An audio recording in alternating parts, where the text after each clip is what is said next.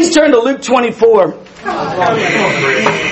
If there's one chapter in the Bible and you give me five minutes and I've got to speak, Roger, like you, your nightmare, um, I turn straight to Luke 24. And so the fact that I was asked to speak on this and end your, what is it, a two year journey through the book of Luke? It's an absolute privilege to speak on this passage. In fact, I think when I, when I came to interview in Manchester and I met Lawrence and Vicky for the first time, I chose Luke 24, didn't I? So you've already heard a lot of what I'm going to share today, but hopefully uh, the Spirit will move anyway, even in your heart. Amen. Um, Luke 24 is a fabulous passage of scripture. And I know that you, you did the first part of it last week, but if we could please start in verse 1 and get a running start. And really, we're just going to have a Bible study together today. Because I believe this, I'm nothing. I am no one. There's nothing good in me except God. And it's the same for you, I hate to tell you. And I know I'm trying to be funny a little bit, but it's the scriptures that make the difference. It's the Word of God that changed all of us and can change the world. And so, I just love the Word of God. In chapter 24, verse 1, this is the resurrection. This is the greatest day in the history of the world, past, present, or future. Right? Except maybe the day we, we get to go be with God.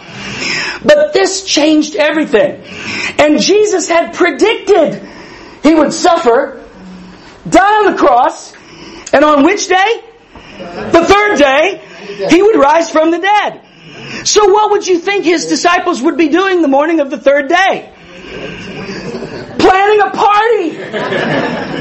You're baking cookies, right? Right? They're good. I had one. But why not a party planned, music planned, the celebration, the resurrection party? He's coming back just like he said. But that's not how we find it. And we're going to talk about why. 24 verse 1. On the first day of the week, very early in the morning, the women took the spices they'd prepared and went to the tomb. They found the stone rolled away from the tomb, but as they entered, they did not find the body of the Lord Jesus. While they were wondering about this, hmm, suddenly two men in clothes that gleamed like lightning stood by them. In their fright, the women bowed with their faces to the ground, but the men said to them, look at this. Why do you look for the living among the dead? He's not here. He's risen. Remember how he told you while he was still with you in Galilee? The Son of Man must be delivered into the hands of sinful men, be crucified, and on the third day be raised again. Then they remembered his words. Hmm. My question to you is, what made them forget? I mean, I can be forgetful. I can forget my keys. I can forget my glasses and then, the, oh, they're on my face. but how do you forget something like Jesus says, I'm going to suffer, die, but on the third day, God's going to raise me from the dead? What made them forget? As we go on, I think we'll get some clues and talk a little bit more about this. Verse 9.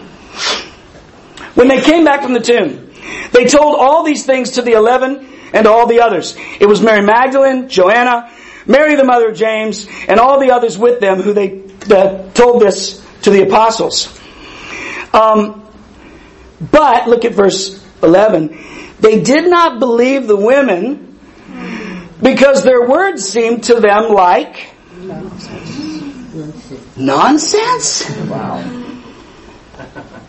Yeah, you're, laughing, right? Yeah, that's like a marriage retreat class right there. You know, nonsense. It's not like, really? He rose? Are you, are you sure? You're kidding. No, that's ridiculous. That's nonsense. You see how far? Yeah. Yeah. yeah. Verse 12. Peter, however, got up and ran to the tomb. Someone's got faith. Bending over, he saw the strips of linen lying by themselves, and he went away believing and rejoicing that Jesus had risen from the dead. Doesn't say that, does it? No. He went away wondering to himself, what happened? Okay, now we're up to verse 13 where we're supposed to start today. And we find these two gentlemen on the road to Emmaus. Verse 13. That same day, two of them were uh, going to a village called Emmaus, about seven miles from Jerusalem. Okay, so these two guys are walking seven miles in the wrong direction, away from the greatest miracle of all time. They wouldn't do that if they believed it was going to happen. Verse 14. They were talking with each other about everything that had happened. As they talked and discussed these things with each other, Jesus himself came up and walked along with them. But they were kept from recognizing him.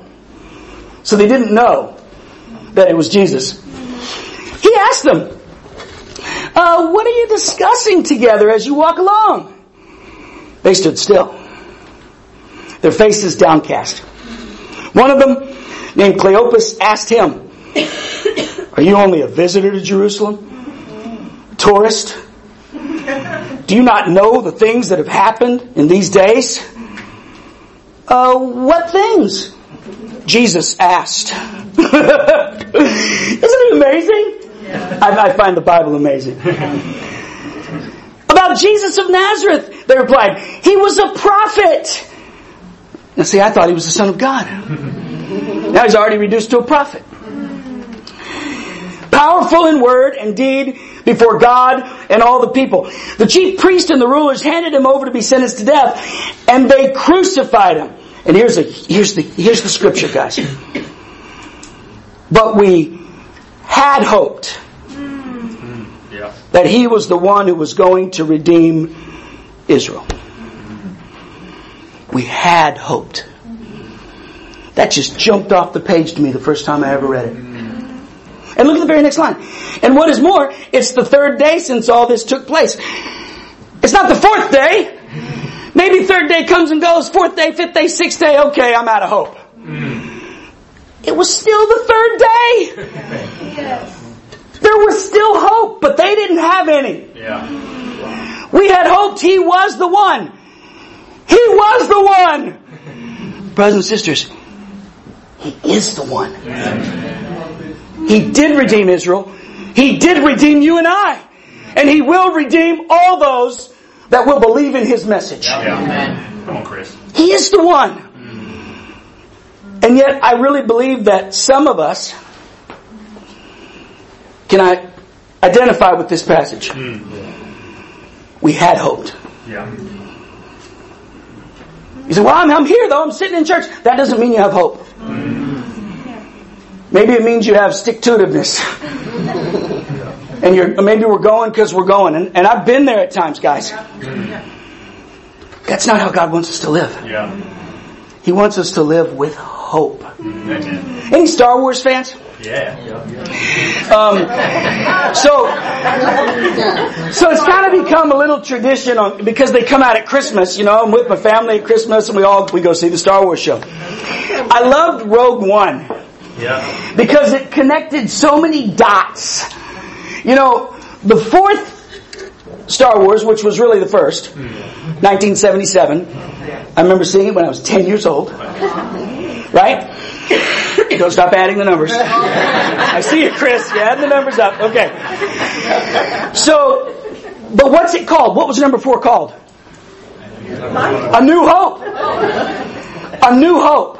And why did they have hope? Because the rebels are being oppressed by the dark, the dark forces. Right? okay, you, you may think I'm Darth Vader because I wheezed. I had a tracheotomy or a tracheotomy, whatever you call it, when I was I had I was paralyzed when I was little. So that's why I'm wheezing. I'm not Darth Vader. Anyway. And I'm not your father. He's your father. So get that straight. Um, and so, a new hope. Why? Because at the end of Rogue One, many died to get the blueprint mm. to the Death Star, the plans. And at the end of that movie, they're giving them Princess Leia, and she turns around and gives them to the small rebel force. And they say, what is this? Well, it was the plans to the Death Star. There was one small chance, and it showed them how to possibly destroy this horrible weapon. She hands it to them, and they say, what is this? And she says, hope. It's hope. Because there's a chance. There's a way. I haven't seen Avengers yet, so I won't talk about the one chance and all those chances. Shh, don't tell me. But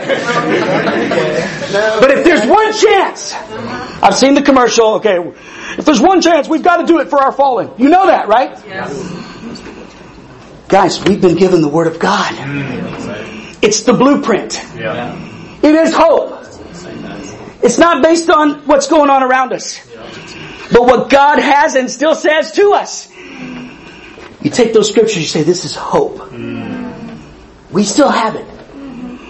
We've got to believe that. Yeah. Okay, let's read on before time is up. It says, verse 22, in addition, some of our women amazed us. They went to the tomb early this morning, but didn't find the body. They came and told us they had seen a vision of angels who said he was still alive. Then some of our companions went to the tomb, found it just as the women had said, but him they did not see.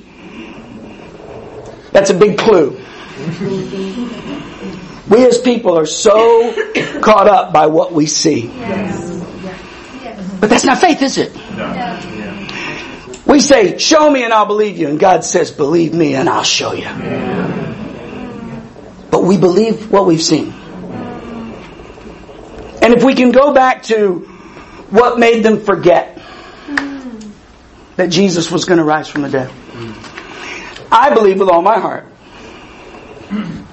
it was the crucifixion. It's one thing to be told, I'm going to suffer, die on the cross, and rise from the dead. But the women were at the cross. John was at the cross. Yeah.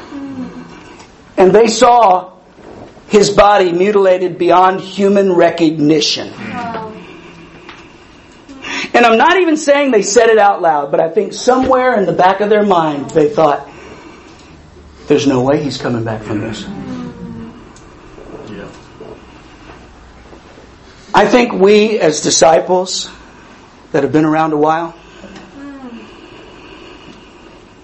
I think we've seen some things too. Yeah. And we may not even verbalize it.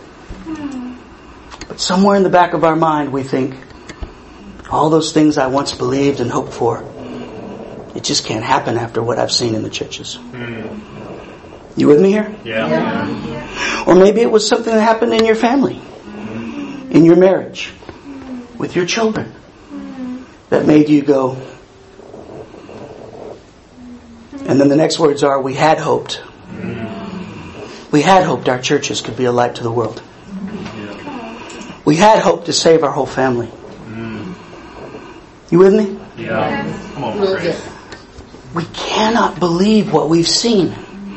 We cannot put our faith and hope in what we have seen. Mm. If you read through the Bible, God's people went through so many difficult things. Yep.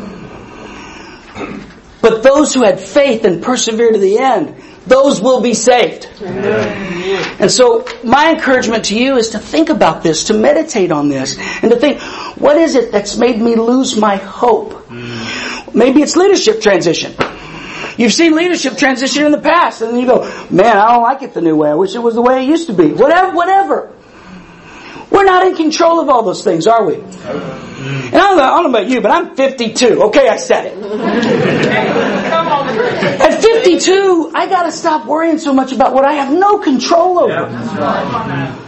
And just start believing what God says to me. And living with that kind of hope and that kind of faith. Yeah. Now, we gotta finish up here. I don't know if we'll get through the whole thing. But in 25, there's, there's something you've gotta look at. In 25, Jesus is gonna speak here. Remember, they're saying, ah, yeah, we had hoped.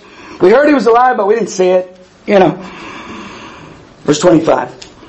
He said to them, How foolish you are, and how slow of heart to believe all the prophets have spoken. Did not the Christ have to suffer these things and then enter his glory? And beginning with Moses and all the prophets, he explained to them what was said in all the scriptures concerning himself. This is hot stuff right here. Yeah. I don't believe the Bible's boring. People say, oh, the Bible's boring. No, it is not. You might be boring, but the Bible's not boring. And I believe it's a sin to present the Bible in a boring way. So that's why I work so hard at it. The Bible's amazing. Here, Jesus' response isn't, Oh, come here, give me a hug. I know, I know you mean well. I know you, you want to believe. You want to believe. That's how we want discipling to be all the time, you know. But Jesus says, how foolish you are. You're slow of heart to believe what God has said. And then here's the real, here's the real kicker. You say, yeah, but that's Jesus. If Jesus said that to me, I'll listen. But, but I'm, people don't have the right to say that to me. According to these guys, they didn't know it was Jesus. They're being rebuked by some stranger that just walked up and didn't even ask, would you like to study the Bible? He just opened the Old Testament and went after it. Isn't that amazing?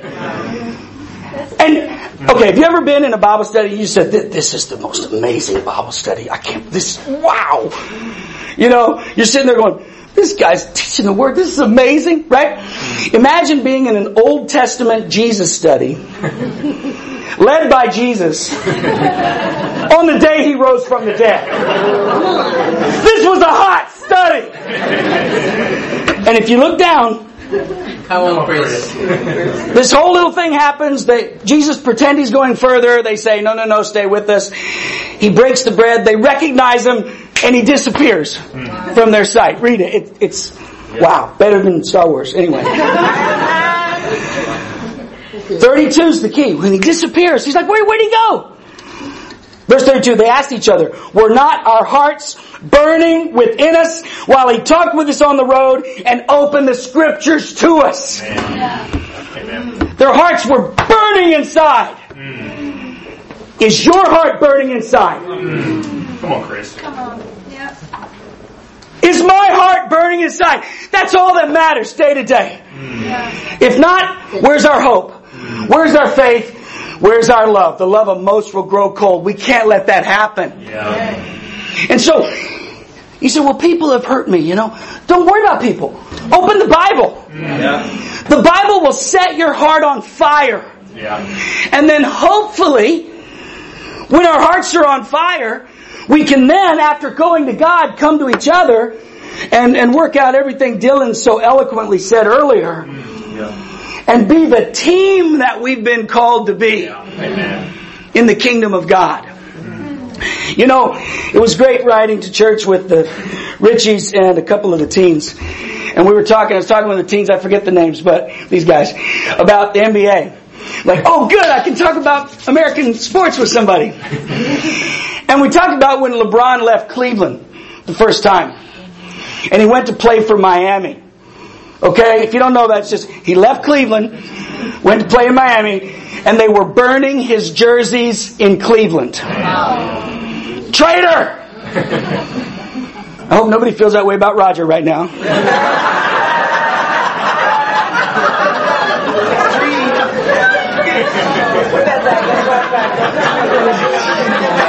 he loves you all. But they were burning his jersey and he went and won two championships in Miami and their hatred grew. and then he went back to Cleveland and won them a championship and they go, we love you LeBron. We love you. What's the point? These NBA teams, they're in competition with, with each other. We are not in competition in the kingdom of God. Amen. We're on the same team. And we're all fighting to win souls, not championships. We're all fighting to do this. And Satan has worked so hard to divide us, make us lose our hope. And not work together and be that light that we can be. It's the scriptures I put before you. It's the scriptures that are going to change our lives. Yeah. And I just want to end with saying that in Romans 10 17, faith comes from hearing the message. But the message comes through the Word of Christ. And I hope that's what you've heard this morning. I hope that's given you, I hope your hearts are burning within you because of the Scriptures. Man will always disappoint you. But the Scriptures will never disappoint you. They will inspire you. The problem is people don't know the Scriptures. Mm. And it's up to us to help them know the Scriptures. Mm. Um, there's a woman that just got baptized recently in uh, Manchester. She actually paid almost 500 pounds to another church for a discipleship course. Wow. It lasted about a year, and at the end of it, she felt empty. She somehow got online and was talking to somebody in America that referred her to our church in Manchester. Came to church, sat right behind me the first day she came. I turned around and said, Hey, I'm Chris. She goes, I'm Bola. I said, Oh, we have a few of those in our church. Mr. Bola Shobejo, Mrs. Bola Shobejo, Mrs. Bola Apampa, and now you, Mrs. Bola. So now she's affectionately B4.